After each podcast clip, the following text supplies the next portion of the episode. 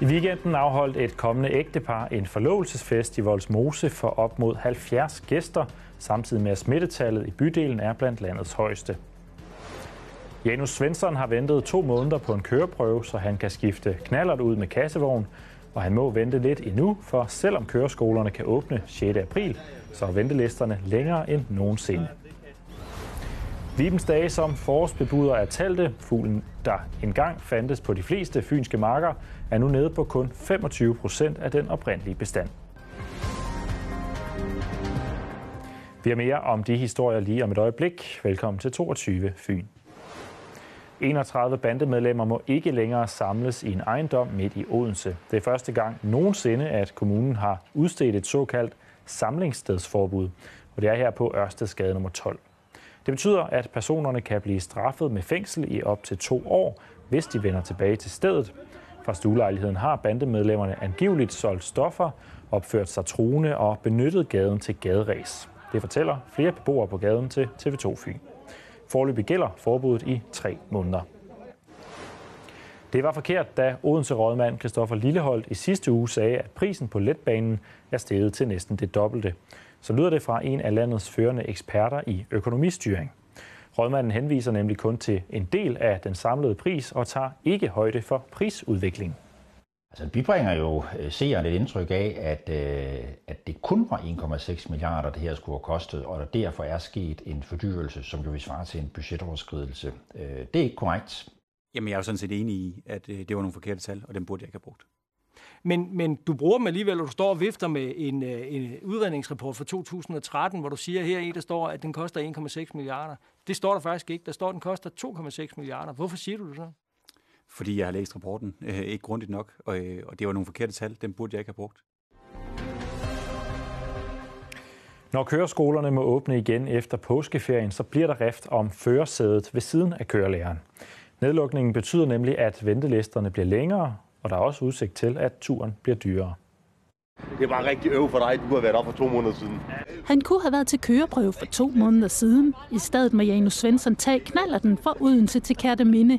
Det er da mega træls. Han er tømmersvend og har mistet kørekortet på grund af en hastighedsforseelse. Jeg er ret afhængig af at have med kørekort. Janus Svensson skulle have været til køreprøve igen den 2. februar, men det kunne han ikke på grund af nedlukningen. Der handler det om at komme ud til kunderne forskellige steder og på de forskellige pladser, hvor vi nu går og arbejder.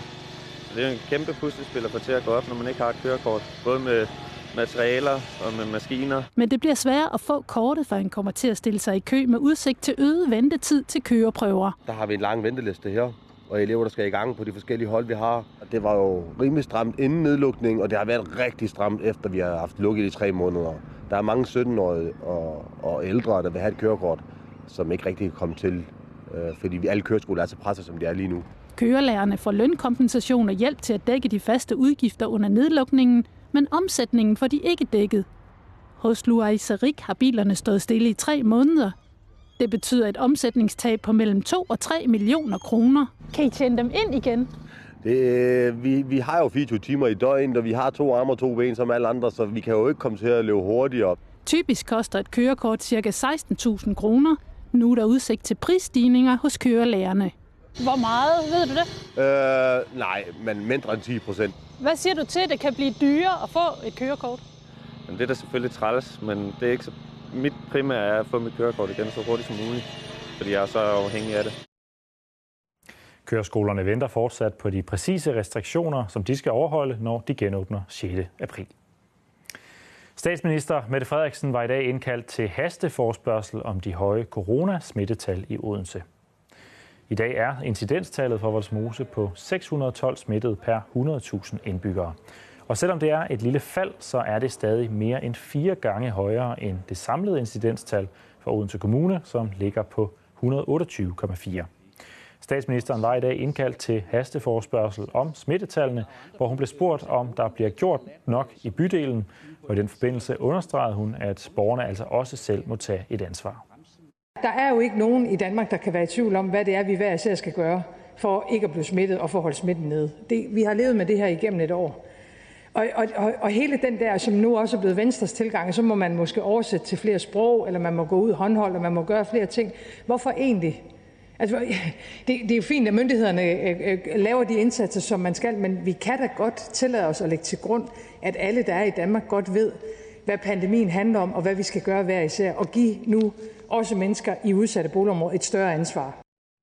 Ja, et større ansvar, siger statsministeren. Alligevel valgte nogle i bydelene at afholde to større fester i weekenden. Tidligere på aftenen spurgte min kollega Odenses borgmester, hvad det var for nogle fester. Jamen, jeg er blevet bekendt med, at der blev holdt øh, to, øh, i hvert fald to store fester i Voldsmose i den her weekend. Den ene en forlovelsesfest, hvor der har været et sted mellem 50 og 70 gæster indenfor i et, øh, et, et, et, et trangt rum. Og det er jo fuldstændig skudt ved siden af midt i et boligområde, som, som står i en ret, ret hård udbrud af corona. Og hvad siger du så til, at de har valgt at gøre det?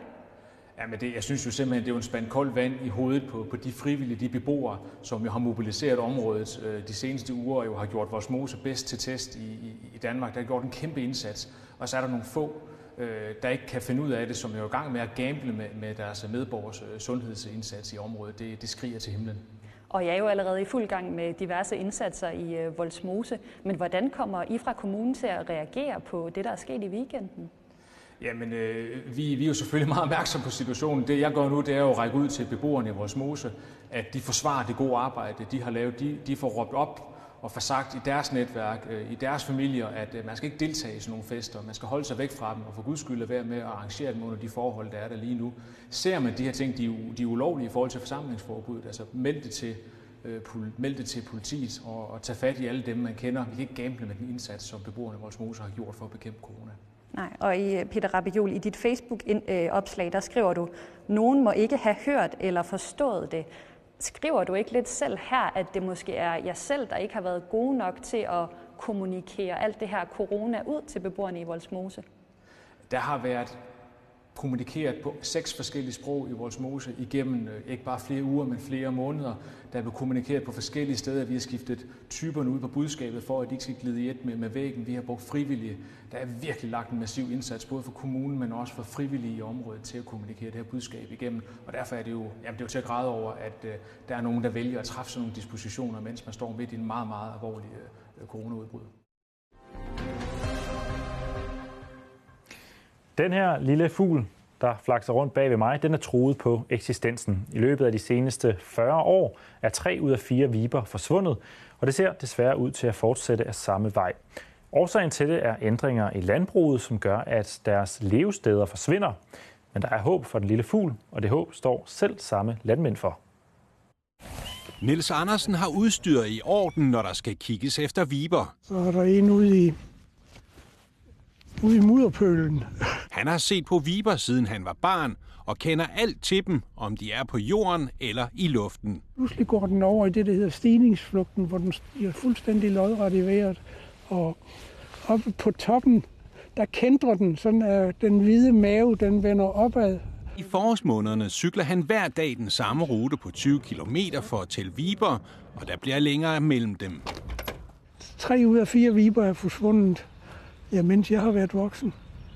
Hvordan har du det med det? Jeg har det ufatteligt trist med, fordi det er jo en del af, af hele min personlighed, men det er så også en ting, men det, det er jo samtidig også et, øh, et tegn på, at øh, naturen har det dårligt.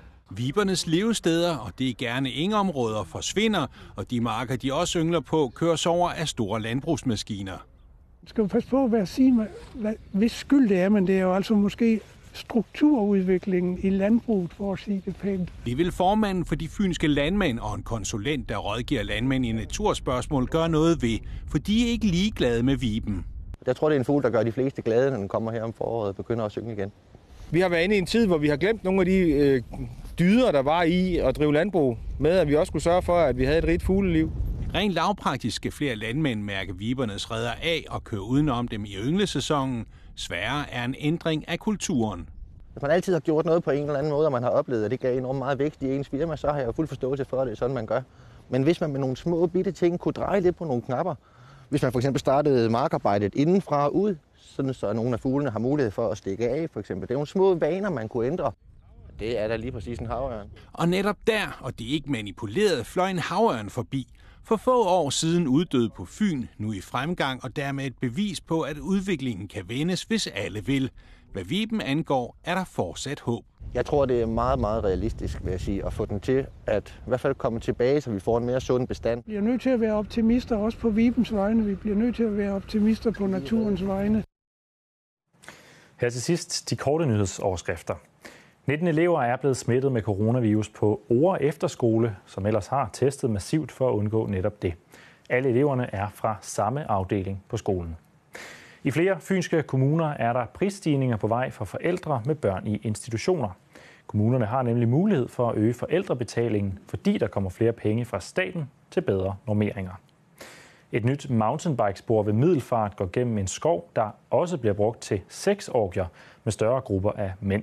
Det har resulteret i flere uønskede møder på stierne. Læs mere om de historier på tv2fyn.dk. For første gang i halvandet år spiller Danmarks herrelandshold i fodbold i morgen en landskamp med tilskuere på tribunerne. Hør hvad Kasper Smeichel han siger til den udsigt i sporten lige om lidt. Men først en fynsk vejrudsigt. Ha' en god aften.